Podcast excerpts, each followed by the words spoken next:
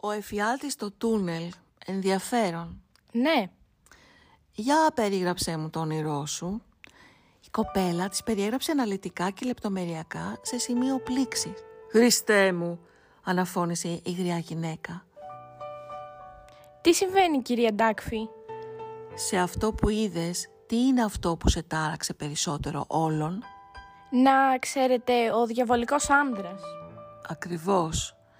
Πρόσεχε και έχει τα μάτια σου ανοιχτά για το δολοφόνο. Τι εννοείτε; Τόσα μπορώ ακόμη να σου πω.